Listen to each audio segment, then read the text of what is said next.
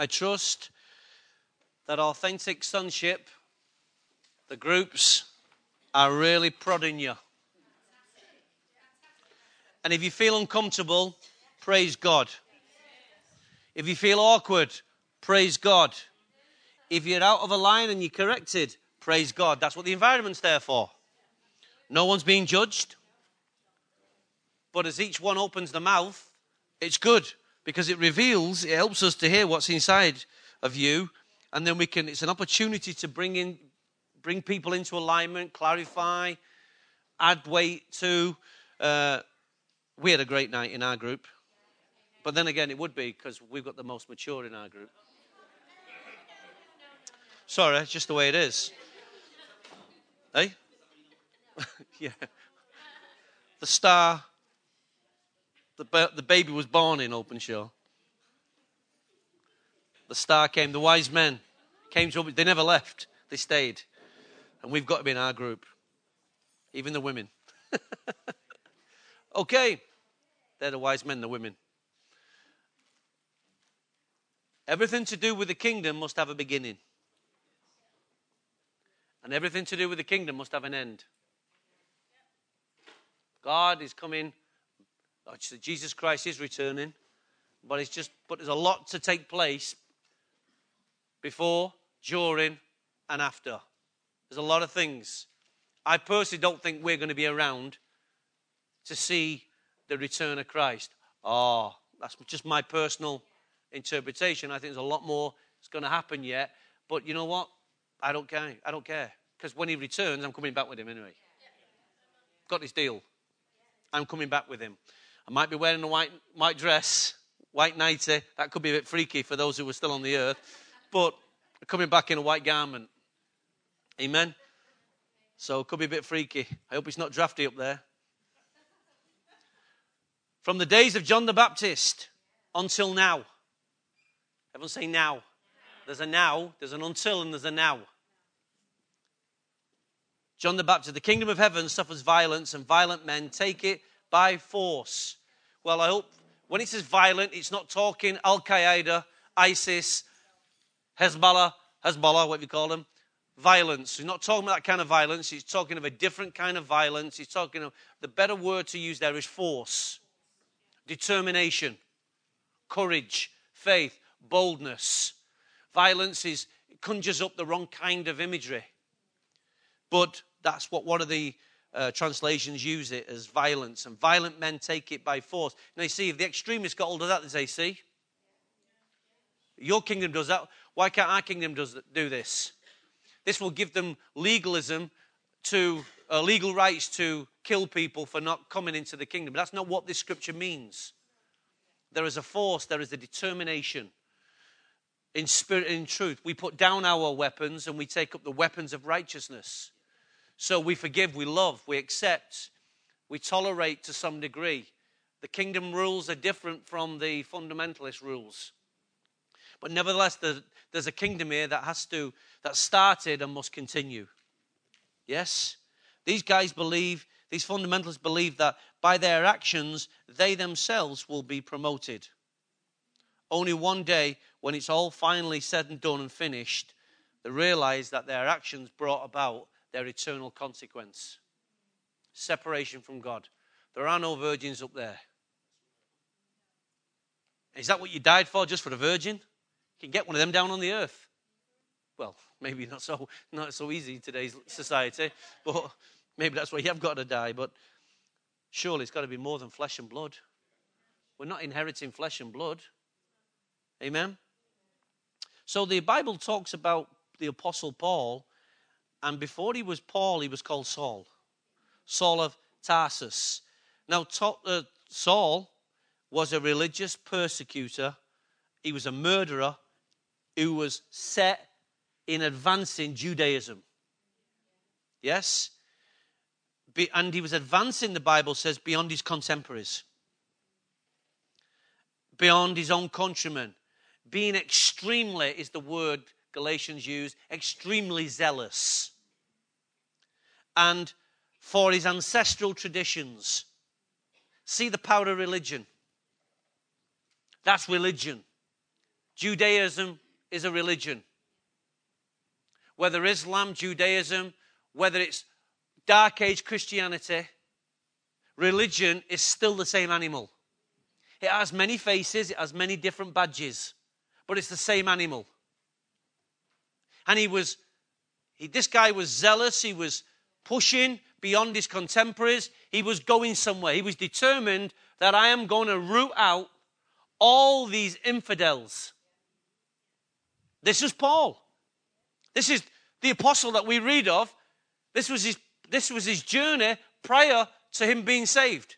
He was a murderer. Wicked, deceitful, plotting, scheming murderer. He was the one stood there when Stephen was stoned, getting their approval from the crowd. He saw his own brother. Well, he wasn't his brother at the time, but he saw his own future family being persecuted. He was persecuting the family of God, the family that he was going to be part of later on. Religion is an evil force. And even if it doesn't bring violence, it still brings death of a different kind. Because it locks and contains people in. And all the way through your Bible, you will see this battle with religion. It is a demonic mountain that it's in, that what it's, it's almost like someone's got you go into the, some of these Islamic nations, it's like someone's got uh, Islam and they've grounded it down like a powder, and they've fine powder, and they've blown it into the wind, and the wind has taken it right across those Islamic nations or whatever the, whatever religion it is. Let's not it's not fair just to use Islam. Let's use any any religion, and it settles on the people, settles on the culture, settles on the everyday life. So everything now is governed by a religion. So you can smell it in the air, you can touch it, you can taste it. It governs the people's thinking, it governs the people's behavior. That is something called a force, that's a power. Yes? That's not what Jesus Christ died for. In fact, it was religion that put Jesus Christ on the cross. Now, you see, the utter delusion in society is people cannot see when you say you're a Christian, they'll say, What religion are you? They'll, they'll try and define you by your religion. They'll ask you, and you say, I'm not religious, I'm a Christian. What? What? They can't compute that, they don't understand that. And it's difficult sometimes to, to try and explain to somebody, I am not a religious person. But they'll say, You go to church, don't you? So now, now they'll define you by you going to a building. Yeah? So we can never be defined by going to a building. If someone says, if that's what quantifies me being, a Christian, I'm going to stay at home and have church at home. I need someone to see the life of Christ in me. I need to hear, people need to hear what, I'm, what, what Christ is saying through me. They need to see Christ in me because he's the hope of their glory and the hope of this world. So religion is a powerful force, and I wish you had time, which you don't have. I'll show you in, a, in the next coming weeks how religion sits on the waters. I know it's a Babylonian, it's behind a Babylonian spirit. You'll see it in Revelation how vicious religion is. She's ugly. On her best day, she has a makeover, she's still ugly. There's no way you can make religion look nice because it's a spirit. She's ugly. She comes from the pit of hell.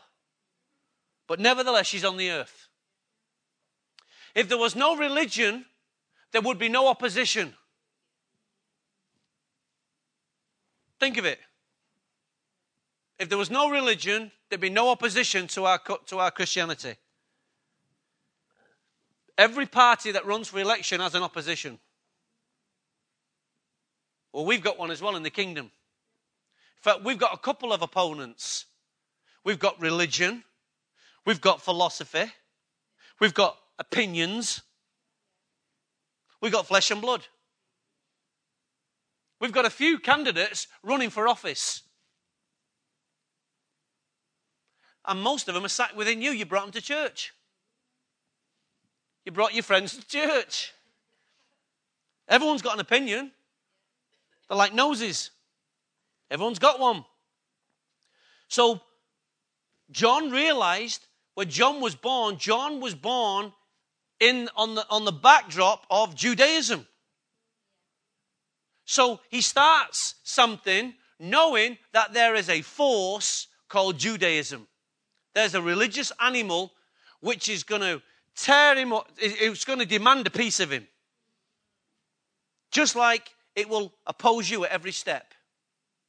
It's amazing when you talk to so called believers how much religion is inside of them. Well, I go to church just like you. Really? Okay. So that's, that's where you got to push them away from church and say, it's not about church.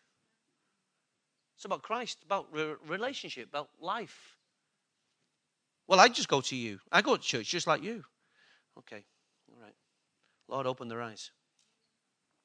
So, from the days of John the Baptist until now, the kingdom of heaven suffers violence, and violent men take it by force. John was radical. John was radical, just like Paul was radical. But the difference is the spirit that was in John was different than the spirit that was in Saul, who became Paul. Just as radical, just as determined, just as courageous, just as bold, but a completely different spirit. Yes? Just a different spirit. Not just a different spirit, a different spirit. It makes all the difference which spirit is behind which message. Do you know that?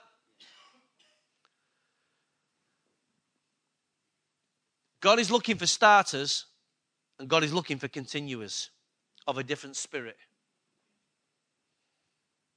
Those who carry the kingdom emphasis, his force, his might, his power, his determination, his courage, his power, faith. It's king, the kingdom is carried by spirit, friends, not by flesh and blood. It's carried by spirit. The worshippers have to worship him in spirit. The worshippers have to serve him in spirit. The worshippers have to proclaim him in spirit. Everything about our kingdom is done by the spirit. Everything that's not of this kingdom is done by flesh and blood through another spirit working through them. Hello? We're going to see this this morning. So in Luke chapter 9, verse 59, we've got a fair bit of scripture to get through this morning. That's okay. I'm glad you brought your Bible. Luke 9, verse 59, he said to another man, Follow me. But the man replied, First let me go and bury my father. Jesus said to him, Let the dead bury their own dead, but you go and proclaim the kingdom. Still another said, I'll follow you, Lord, but first let me go back and say goodbye to my family. Jesus replied, No, no, no, no. No one who puts his hand to the plow and looks back is fit for the service in the kingdom of God. Twice he mentions the kingdom. The first one is, But you go and proclaim the kingdom. Second time is, He's talking about service in the kingdom. So pro- proclamation is part of the service of the kingdom. So if you want to be a Christian, You've got to learn to proclaim the kingdom. That's your service. That's your service to go and proclaim the kingdom. This is what got John in, in, in trouble. This is what got Paul in hot water. When Paul went to the Gentiles and he proclaimed the kingdom, when Paul went to the when he went to the Jews, he was told to go to the Gentiles and he went to the Jews. And where did he get all his problems? When he went to the Jews. Peter was told to go to the Gentiles and he went to the, sorry, to the Jews and he went to the Jews. Do what you're told. Go where you're sent. Say what you're told to say. That's your service. Open your mouth. Let people know there's a God inside of you. Let Christ, let people know what Christ is doing without being sycophantic and without being stupid. Yeah? But the kingdom's got to start. The kingdom is, must be emphasized by spirit, not by flesh and blood. It's true. So you go and proclaim. It must be a difficult thing to go and tell someone who's just lost uh, the parent or a friend Let the dead bury themselves, but you go and proclaim the kingdom. That's a very difficult thing to do. And Jesus is saying, Look, the dead, his time's gone. But your sentiment, I understand your sentiment. Is Jesus hard? It sounds harsh, but he's, in reality, he knows, because he's the Alpha and Omega, he knows their time's gone. He knows that this, this sentiment that you, you want to do, close, uh, you want to bring your emotions to an end. But Jesus is saying, at the end, that won't produce anything. That's something we do. But in the great big picture, he's saying to this person, this is not going to help you. Go and proclaim the kingdom. That's hard. But Jesus knew what that man needed. So he says to him, Look, son, this is going to bog you down. This, you go to the grave here and, clo- and, and conclude this. This could take years for your life. And only Jesus knows that. And when we got to trust what Jesus said, he said it with wisdom and complete purity. He knows what that man needed. And he's saying, Look, I know, son, this could take two years of your life grieving. Get up, go and proclaim the kingdom. It's difficult, but that's what he said to him. Now, don't shoot me. I didn't say it. Okay? I didn't say you can't do that, shouldn't do that. I'm saying that's what Jesus said to him. And I'm not going to get into explain why he said that. That's just take it. That's what he said. For some people, you just got to get up and move on to something else because that will contain your life. God knows. God knows. But you think, no, Lord, let me put a stone here. Let me. No, this is going to kill you. You'll never leave this place. I know your heart will always be there because the heart attaches things. I'm explaining now, I'm not. Leave it, let it go, and move on. Okay? So he said to another man, Follow me. But the man replied, First let me go and bury my father. Jesus said to him, Let the dead bury the dead. But you, you son, go and proclaim the kingdom. Because the kingdom's the issue.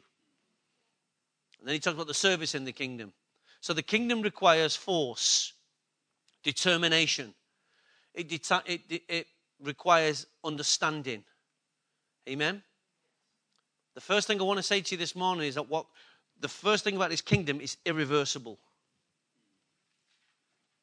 The kingdom is irreversible. What God started, he cannot change. He can't send us all back to the dust. He can't destroy the world just like that. Why? Because He set things in motion now. God can't just one all of a sudden one day get a what do you call it an emotional surge and blast off with this lot.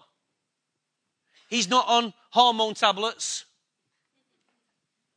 He's not got any kind of crazy monthly cycle going on that's going to freak him out.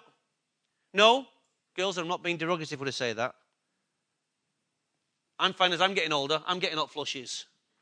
And it's nothing to do with Carol. Seriously, I'm getting hot flushes. Amazing. I'm thinking, hormones, hormones, hormones I've still got some. There's a difference between hormones and all full of moans. There's a difference. Come on. Stay with me now. Stay with me. The kingdom. The kingdom. Stay in the spirit. That's right. You want to be all full of moans, that's fine. It's up to you.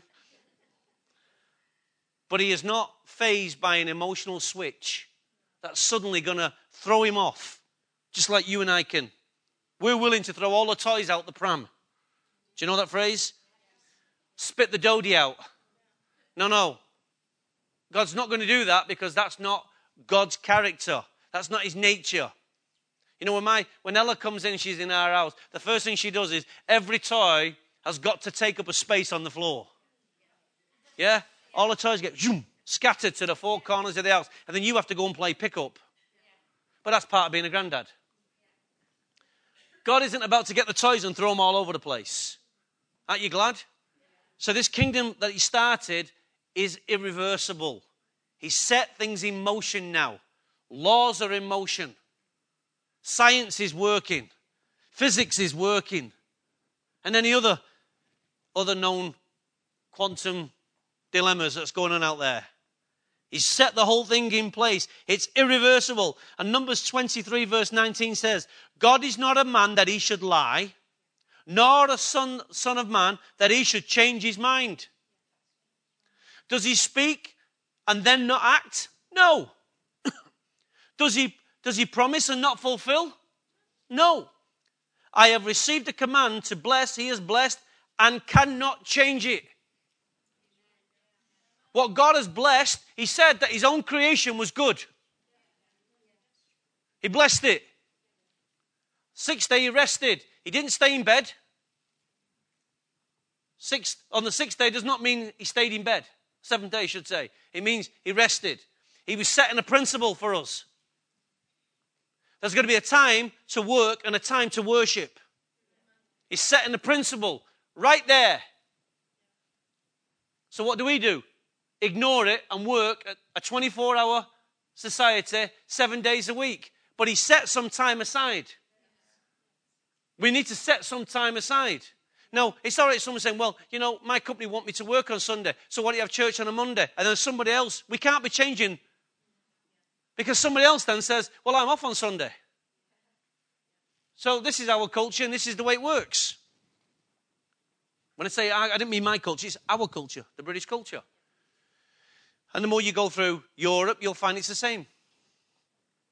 So we know God set things in motion and He's not going to change it just for you and I. God started the world the way He wanted it, and He'll finish it the way He wants it. Amen? God started the church the way He wants it, He wanted it, and now He wants it the way He liked it. Okay? You get that? So if God started something, He's still on track. He still wants it, and He's going to pursue that until His, his will is ultimately fulfilled.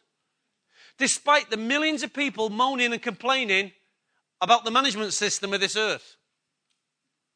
All the geologists are moaning, complaining that there's not enough fuels on the earth. There is. Keep looking. It's like that shirt in the wardrobe. Keep looking, you'll find it. It's there. All the minerals are there. It's like the people who turn around and say, well, the polar ice uh, caps are going to melt and we'll all be flooded. Shut up. Read your book. It'll never flood the earth again. Didn't say your nation might not go for a swim, but he did say the earth won't get flooded. Okay? If you're Europe or if you're Holland and the sea rises by a couple of mil, you're gone. Because it's flat. Netherlands is flatlands. Okay? But if you live in the north, we're higher up, we're okay. It's God's country. In the beginning, God created man, Chester. Remember that? It's there. So, what God started, He is committed to finishing. It's irreversible. John started from the days of John till now. There's always a now. When you read that now, now is me. Well, I continue what John started? Will I continue with the same intensity, the same life, the same force, the same energy, the same determination, the same courage, the same faith? Will I continue what John started? This is the challenge.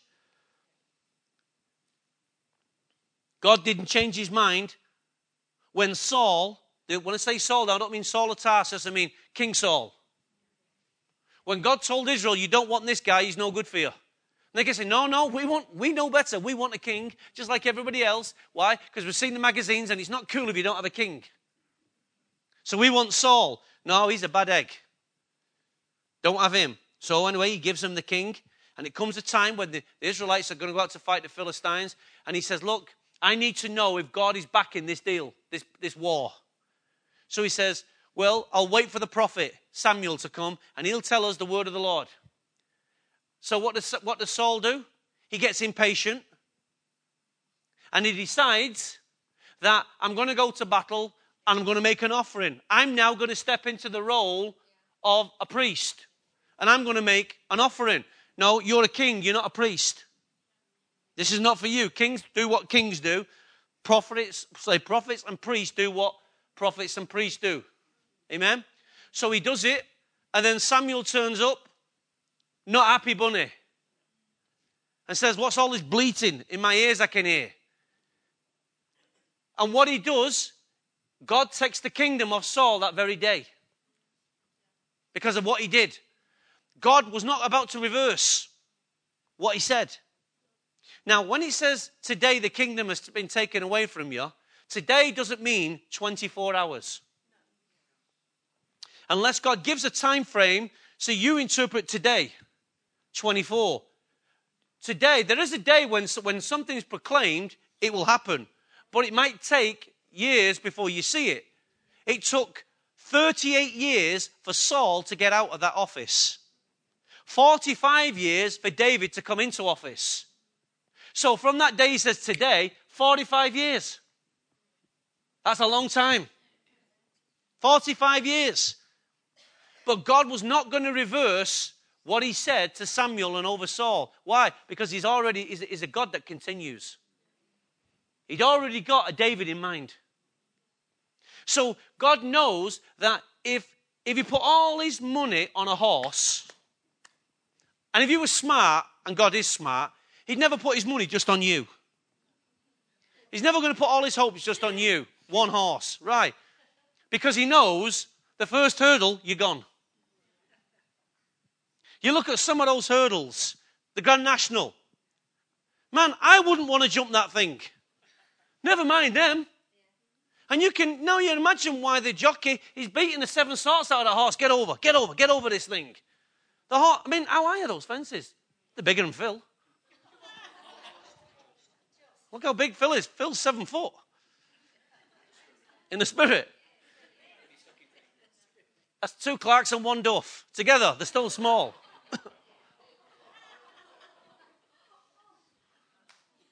The thing is this is those those fences are high. And those horses just go over them. Half the time they run through them, don't they? But God is not about to put his money on one horse because he knows his people fail him. So God has a plan. He invests in many sons because he gives you free will. And he's not about to change his plan because you don't turn up. We say, we're going to meet here on Tuesday. And all of a sudden, people start ringing in and we're saying, say, well, let's forget it because a lot of people are sick. Don't we? That's what we do on earth. We are governed by people's availability. God's committed. If God can find one man in a generation, he continues. One man, that's all it takes. He found a John. So all he, all he needed was John. But what we need, we think, well, we need hundreds and thousands. No, we don't. God's just looking for a John. John the pragmatist. John the Baptist. John the dedicate, dedicatist. It's another word this morning for us. He didn't take, though he took the kingdom away, he continued the kingdom. Think of that. Though the kingdom was taken from one person, it was continued in somebody else. That's God. So this day, the kingdom has been taken away from you, Saul. But guess what? The kingdom, our hopes are not on you. The kingdom, today, God's already transferred it into a young boy. And while you're sorting yourself out and waiting for this boy to rise up and mature, it's okay because the nations won't go to pot because it's all there. And this boy's maturing, ready for the transfer. Right now, right now, God is raising you up because there's the transfer coming off the kingdom onto you because some refuse to carry it. So, because some are refusing to carry it, God will transfer it onto you. I always tell you about the story about Reinhard Bonnke. For those who, who, have not heard the story, very quickly, Reinhard Bonnke one day is getting very proud and he's saying, God, I, I thank you that you've been using me and all that stuff getting really up about himself, and God says, Don't you get so proud, son. You were my third choice. Whoa, that's going to sober you up right there. In other words, the other two horses didn't finish the race. You was my third choice, son. Just remember that. God has a, a way of bringing perspective. So, son, no pressure, but don't fail. Keep running a race. Yeah? So 1 Samuel chapter 15, 29. He who is the glory of Israel does not lie or change his mind. For he's not a man that he should change his mind. How many times he said that now? He's not changing his mind about changing his mind. Saul replied, I have sinned, but please honor me before the elders of my people, Israel. come back with me so that I may worship the Lord your God. Samuel uh, is like Saul, is trying now to do everything he can to keep hold of what he's just lost. God's saying, No, no, no, Saul, it's been spoken. Samuel said it now, it's done. Doesn't matter if you come back and worship me right, doesn't matter if you come back and repent, I'll forgive you, but you still lost the kingdom. The kingdom today is still is going to continue in someone else I can trust. And what did the Bible say about David? He's a man like no other. God chose, the, God chose a good guy. The first one was the people's choice. The second one was God's choice. It's amazing that God will give the people what they want. Because God will use all things to extend his kingdom because it's irreversible. Amen? Give you another one. The kingdom not only is the kingdom irreversible, if it's if it's not irreversible, that means it's unstoppable. The kingdom's unstoppable. Unstoppable. bubble. It's unstoppable. Unstoppable means unable to be prevented. Listen, it's unable to be prevented from developing. It, you can't stop developing it. It's in a constant, perpetual state of it being developed. It's getting sharper, clearer, more forceful. This kingdom's inside you. So God needs to develop what He started in you, that good work that He started. You know, the prophet Malachi, remember, let's come, John's born on the back of religion. John is born in the backdrop of religion and the religious forces are going to be chasing this boy down. As soon as he starts opening his mouth, religious forces will chase him down. The moment you open your mouth, you'll find out what, what, who's religious around you. And you'll be surprised, it might even come out your best friend. Might even come out your friend. Might even come out your wife, your husband. Religion's everywhere. Hello? That went quiet, didn't it? Okay, I take it we've got some in here then. The prophet Malachi said that before the great coming day of the Lord, Elijah would come. Yes? So if anyone shows up and says, I'm the Lord, without Elijah coming, that person could not be received. Or, and he would be regarded as an impostor. Okay? It was made very clear that Elijah had to come first, which meant if there was an Elijah, Elijah would show us who Jesus is. And if Elijah could show us who Jesus was, then we'd know who the Messiah was. Okay? You got to get this. Elijah, the scripture says, Elijah will come first. Elijah will point to Jesus, and Jesus will be the Messiah. So everyone's expecting Elijah to be on the earth. Now, Elijah's been, and he's dead. Well, he's not dead, he's gone. I'll show you that in a minute. Elijah's had his time. It's like bringing Winston Churchill back. And me saying, the scripture says that the spirit of Winston Churchill must come before Jesus Christ can return. But hang on a minute, we read our history books. Winston's been. He's gone. Yeah? So Elijah must come first. Everybody got that? Are you sure? So, John chapter 1, verse 19. Now, this was John's testimony about the Jews of Jerusalem. So, when the Jews of Jerusalem and, and sent priests and the Levites to ask him who he was, he did not fail to confess, but confess freely, I'm not the Christ. Then he asked them, Then who are you? Are you an impostor? Are you Elijah? Why? The Jewish mindset, Elijah's got to come first. Elijah comes first, he'll show us Christ. Christ will be the Messiah. Everybody get this? Oh, you're a, yeah, you're a smart crowd, you are. Then who are you? Are you Elijah? He said, I'm not. Are you a prophet? He answered, No. We're not doing very well here, John. You're not Elijah. You're not Christ. You're not even a prophet. Son, Stop wasting my time. Get out of here. But God has started something that's unstoppable. See, I remember one day going to, when we just began to pioneer a church, before, the same place where, Richard, when we first met Richard and Greta. but in the, uh, in the building that we were using then, I had to go, it was uh, being run by the Evangelical Alliance. And uh, this guy was, what was he called? Val something, forget his name. And he was a big shot in, he was a big shot in the city. He's gone back to Jesus now. He's gone where Elijah is. And I had to go for an interview just to hire the building. And he says this to me. He wanted to know my credentials. He says to me, And what Bible college did you go to? Am I in a flipping building here? Does it matter what Bible college I went to? What Bible college have you been to? Oh, what, what college did you go to? He said. So I was smart. I gave him the name of the college when I did my apprenticeship. It was called Hendon Road, which is in Watford. So I said to him, Hendon Road. And you could see his brain going through Hendon Road. I don't know any Bible colleges. Hendon Road, Hendon Road, Hendon Road, Hendon Road. And I said to him, and, and I could see where he was going, and he could straight away, he began to see what I'd done, had set him up. I thought, you religious devil, you. So he went, What Bible college is there? I said, It's not a Bible college. It was a print college. You asked me what college I went to. Oh, yes, well, I don't really mean, you don't have to be, you go to Bible college to be, to, to be in the ministry, do you? Well, why ask me then, dipstick? If he didn't mean anything, why did you ask me? Why did you feel the need to ask me? Why? Because he was trying to say I wasn't called. That's what he was trying to say. Everything to him had to come through this channel, jump through the hoops. You know, I am not the typical. You know that, don't you?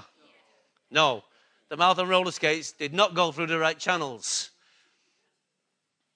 But this is how God calls a man. He calls you on the backdrop that confuses religious people. Now, I don't want to write the man off. That was just one encounter he had with him. He says, I'm not Elijah, I'm not Christ, I'm not a prophet. Well, then, son, you're no good to me. Get out of the way. Why should we listen to you? Because something had started in me that you need to listen to. So he says, I'm not the Christ, I'm not the Messiah. Uh, but then he begins to publicly acknowledge he is the lamb that takes away the sins of the world. So I'm not the prophet, I'm not the Christ. Yeah? I'm not Elijah, but I can identify who he is. So what's the job of Elijah? To show us who the Christ is. So John now is showing them he is the Messiah. He is the Lamb of God who will take away the sins of the world. Now, they wasn't used to that phraseology. They expected him to say, That, I'm Elijah, and that's the Messiah. He didn't come with that language. So they're struggling. The religious system's struggling, but it's unstoppable.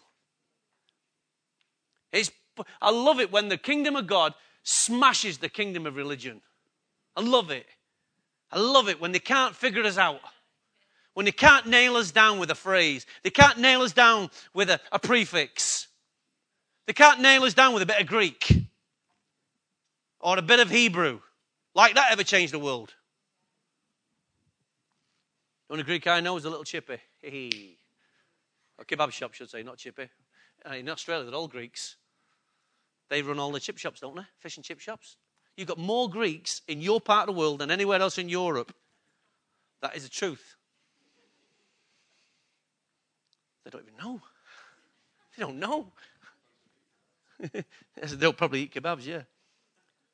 So, John is on the ground. John is smashing this religious system. But the kingdom's irreversible, it's unstoppable. So, he's the lamb that'll take away the sins of the world. This was a role for Elijah. This was Elijah's role to do this. He's the one who's going to come and, tell, and say this. So pick it up at verse 22 of, of, of John chapter 1. Finally, they said, Well, who are you? Give us an answer so we can take back to those who sent us. We can take it back to the religious headquarters. We can take it back to the religious mountain, and they will decide whether you're an impostor. Well, what do you say about yourself? Then John replied in these words Isaiah the prophet. Aha. Isaiah, the voice of the one calling in the desert, make straight the way for the Lord. Now, some Pharisees who had been sent questioned him. Why then do you baptize if you're not Christ, nor Elijah, nor the prophet?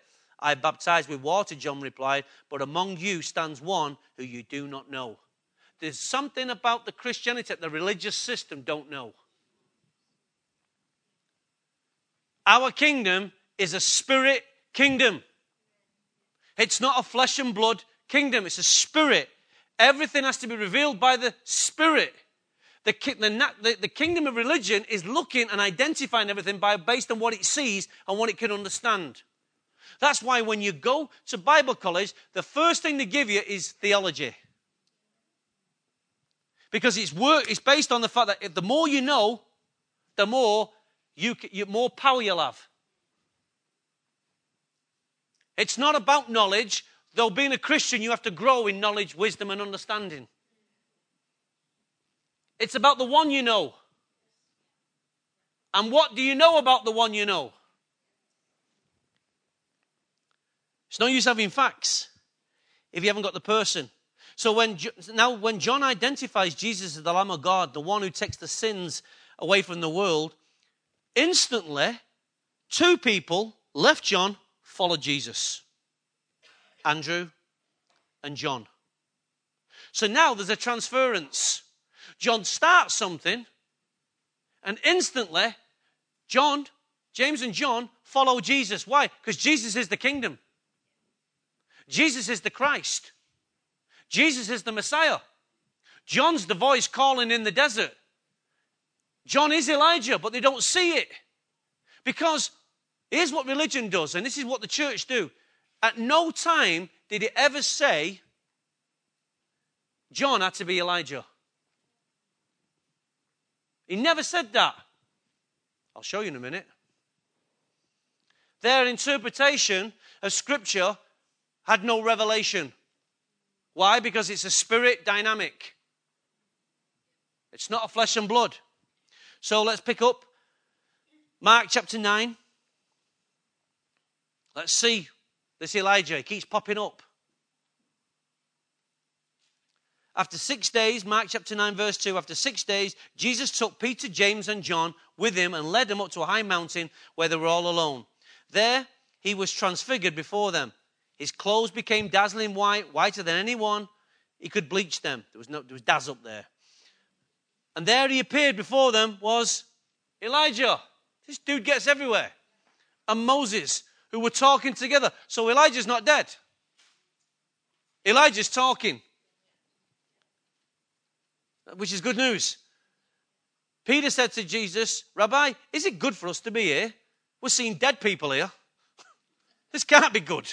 We're seeing dead men talking here. Is it good for us to be here? Let us put up three shelters one for you, one for Moses, and one for Elijah. Okay? He didn't know what to say. They were frightened. I bet they were. Then a cloud appeared and enveloped them, and a voice came from the cloud This is my son, whom I love. Listen to him. Stop right there. That's the day when Jesus took the kingdom and began, he was commissioned from that day. That was the day when God validated him from heaven. That was the day when Jesus' ministry started. It validated him as the Son. Okay? So the kingdom is transferable. It's transferable. So Jesus, from John, John starts the thing. Jesus was always the main deal. But it, everything needs someone to proclaim. So every move needs a proclamation. The kingdom needs proclaimers. The kingdom needs carriers. Hello? You see, the move of God that you are going to carry is different from the move of God that others in previous times prophesied. Hello? There were some proclaimers and there are carriers. Now, what we really need to be, as a prophet, priest, and king, we need to be all. Not one or the other. But there was many, many years ago when the prophets just spoke of the coming kingdom, and then there was a time when there was carriers. But in the New Testament, we are now prophet, priest, and kings. With a royal priesthood. Amen? So we can do the whole lot through Christ who lives in us. Christ is the hope of glory. Amen. So he says this as they were coming down the mountain, They gave them orders not to tell anyone who'd been with or who they'd seen. Verse 10 They kept the matter to themselves, discussing what rising from the dead really meant, and they asked him, Why do the why teacher of, uh, sorry, why do the teachers of the law say that Elijah must come first? Ah. Jesus replied, To be sure, he's Irish. He's gone into an Irish dialect straight away. To be sure. Elijah does come first and restores all things. Why then is it written that the Son of Man must suffer much and be rejected? But I tell you, Elijah has come and they have done to him everything they wished, just as is written about him. Now, if Jesus was going to die and be resurrected from the dead, then we need an Elijah. Okay? To tell us. John came in the spirit of Elijah. John wasn't Elijah, but John came in the spirit of Elijah, showing us that the kingdom is transferable. It's irreversible, it's unstoppable, it's transferable. Can you see this? So that spirit that came on John is on you.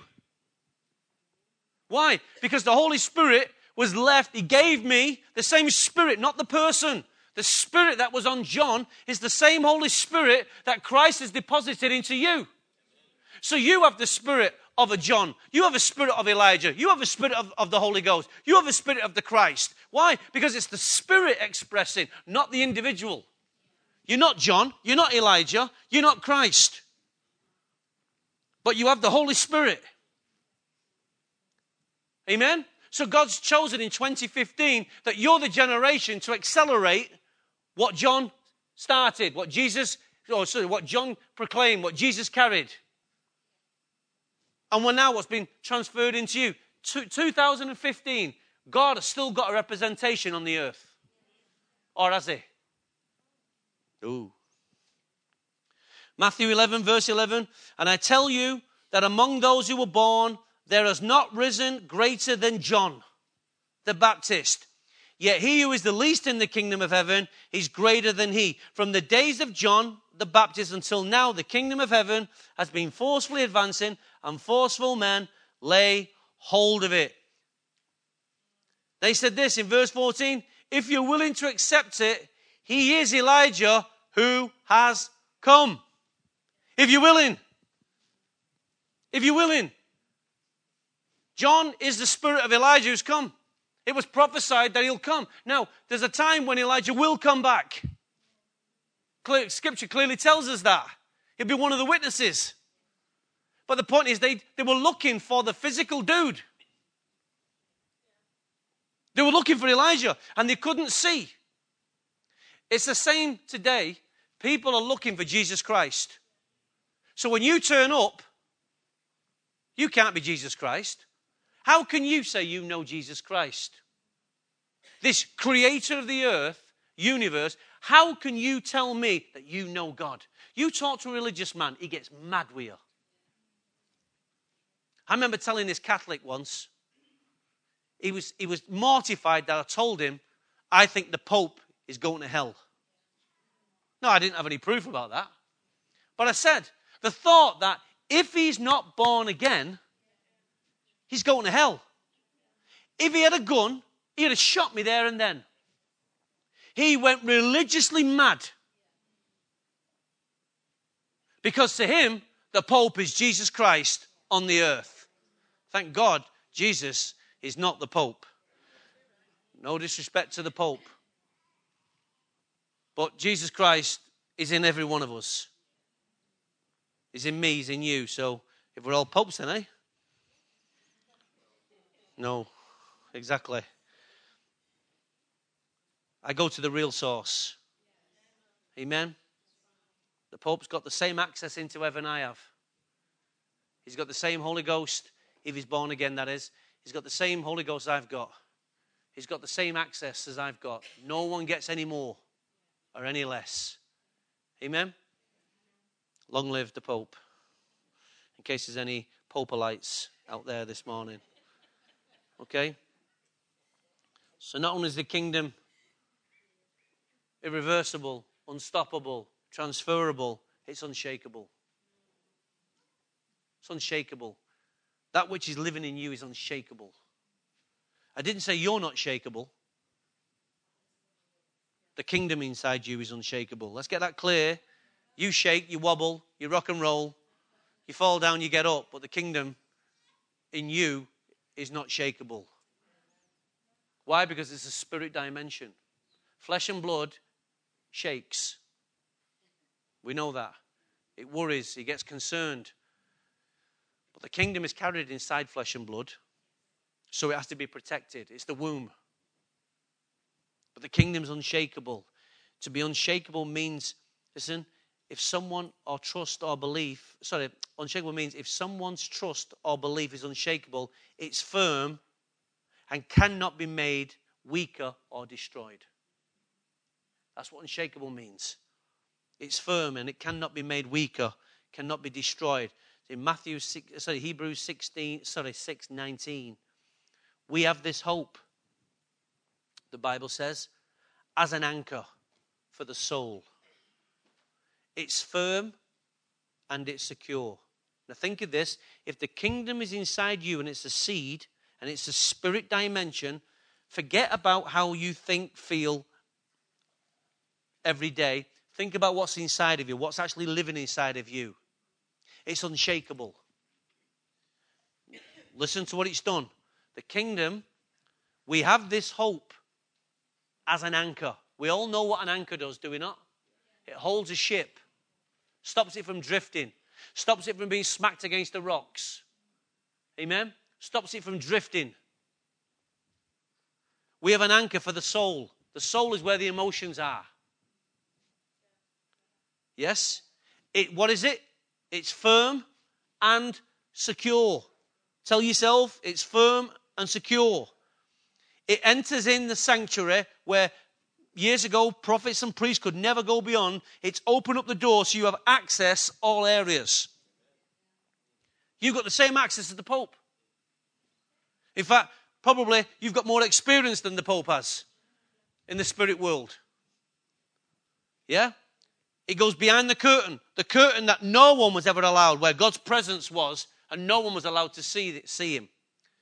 Where Jesus, who went before us, because Jesus went behind the curtain and he ripped the veil, right? You can now go there because you're in Christ. And Christ is next to his, is in there with his Father. So you have access through Christ, not through anyone, not because you're smart, but through Christ. Stay in Christ. It's entered on our behalf. Jesus went for us. Why? Because he says this kingdom is irreversible, unstoppable, unshakable, it's transferable. So I better go on the other side so they can come where I am. We operate from the other side. Amen? We're not trying, think this is what religion does. Religion says we're never worthy to get there. Religion says there's always going to be a power on the ground that's going to tell us how unworthy we really are. And we need these men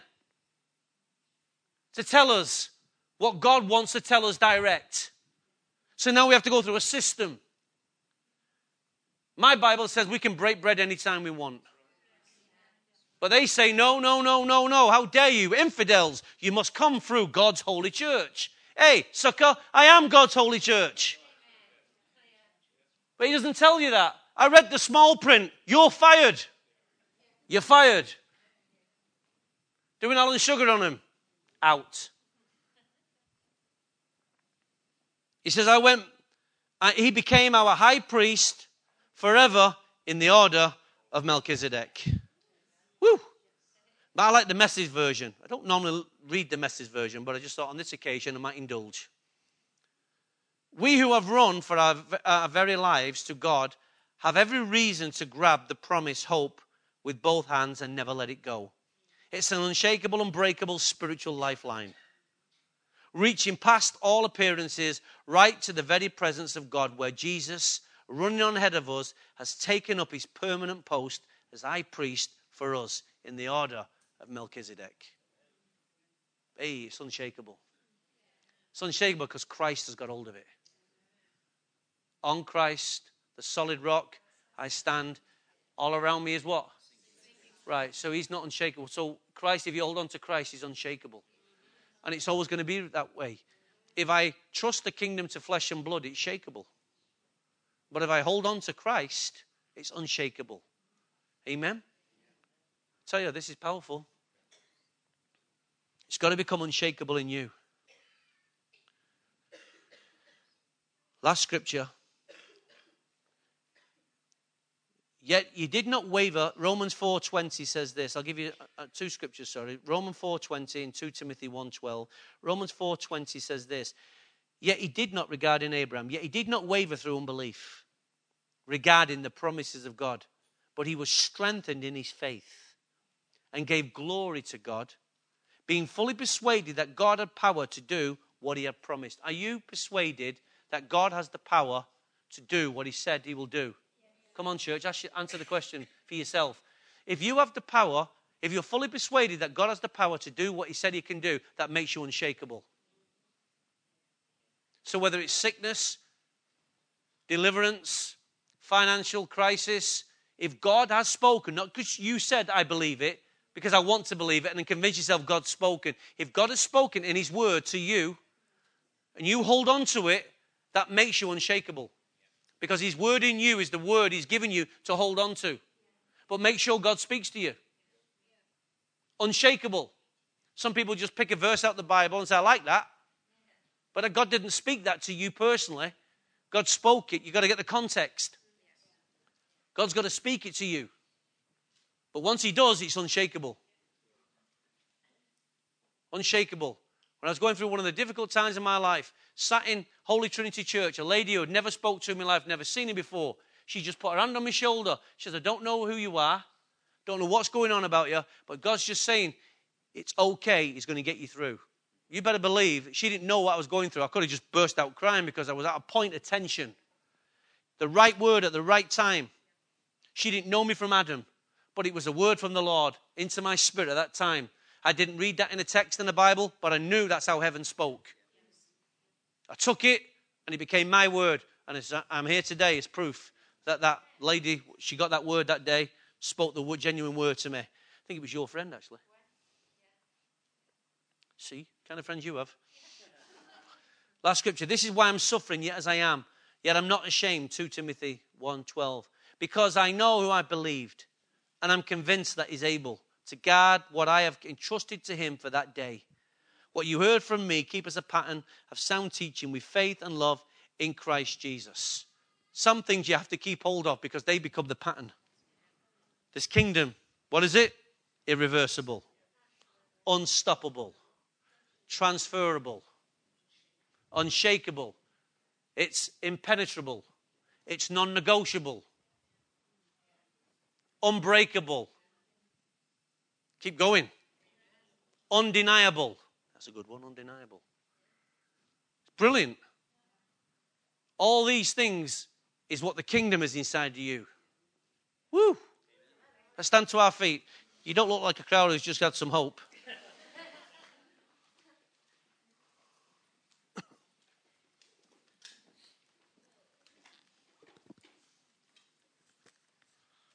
Let's raise our hands this morning. We started in the Spirit. We will continue living this week and beyond in the Spirit. As Emma postured us in the Spirit this morning to worship, we keep we stay in that position because that's our only position. We worship in spirit and in truth. So, Father, this morning, thank you for starting something that's irreversible. Thank you, oh God. I may not be Elijah. I may not be the Messiah. Well, not maybe. I'm not the Messiah. Thank God I have the Spirit of Christ on me, in me, through me. Thank you, O oh God, that I'm irreversible. Thank you, O oh God, I am unstoppable. Thank you, O God, that everything from heaven is transferable.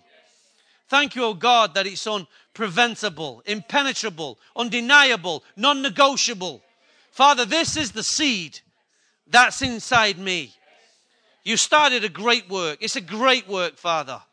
I've not yet fully grasped the brevity and the glory and the beauty of this work, but oh God, you have.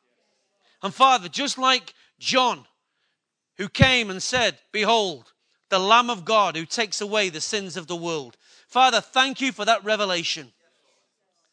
That you still are and always will be the Lamb who takes away the sins of the world. Thank you, Father, today that I have the seed of Christ in me is the hope of glory. Thank you, Father. Come on, just begin to thank Him that for this irreversible, unstoppable, undeniable, impenetrable, unbreakable, transferable kingdom. Oh, mighty God. Shera baba ba korianda. Tara mamaria tolo bobo korianda. Se tara mamaria tolo bobo korianda. Rela baba ba kariando lobo shirianda. Motoro bobo korianda la ba shiria dara baba karia dara manda. Raba kiria dara bo shiriando lobo bobo kotorianda. Matara baba koriando lobo shiriende. Sotoro bobo korianda la ba shete lema. Thank you, Father. We lift you high, oh God. We lift you high. We lift you high, oh God. Oh, mighty God. Right now, come on, just lift those holy hands up. Just begin to finish in the spirit strong.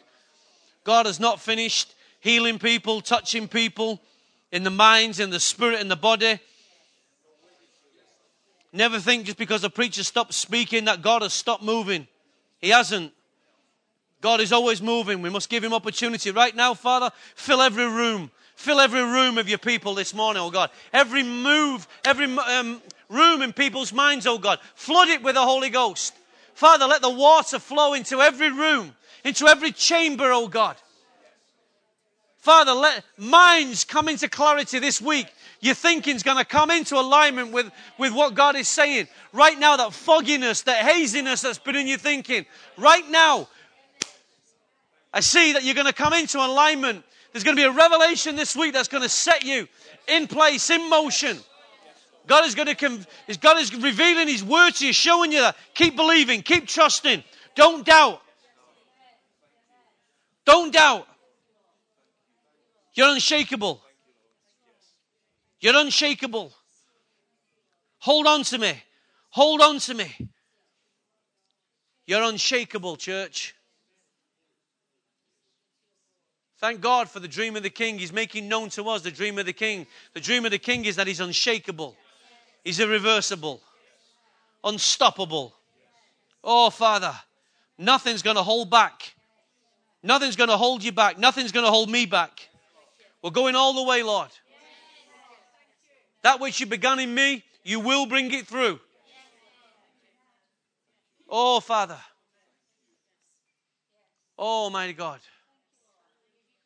Sheila mama coriandá.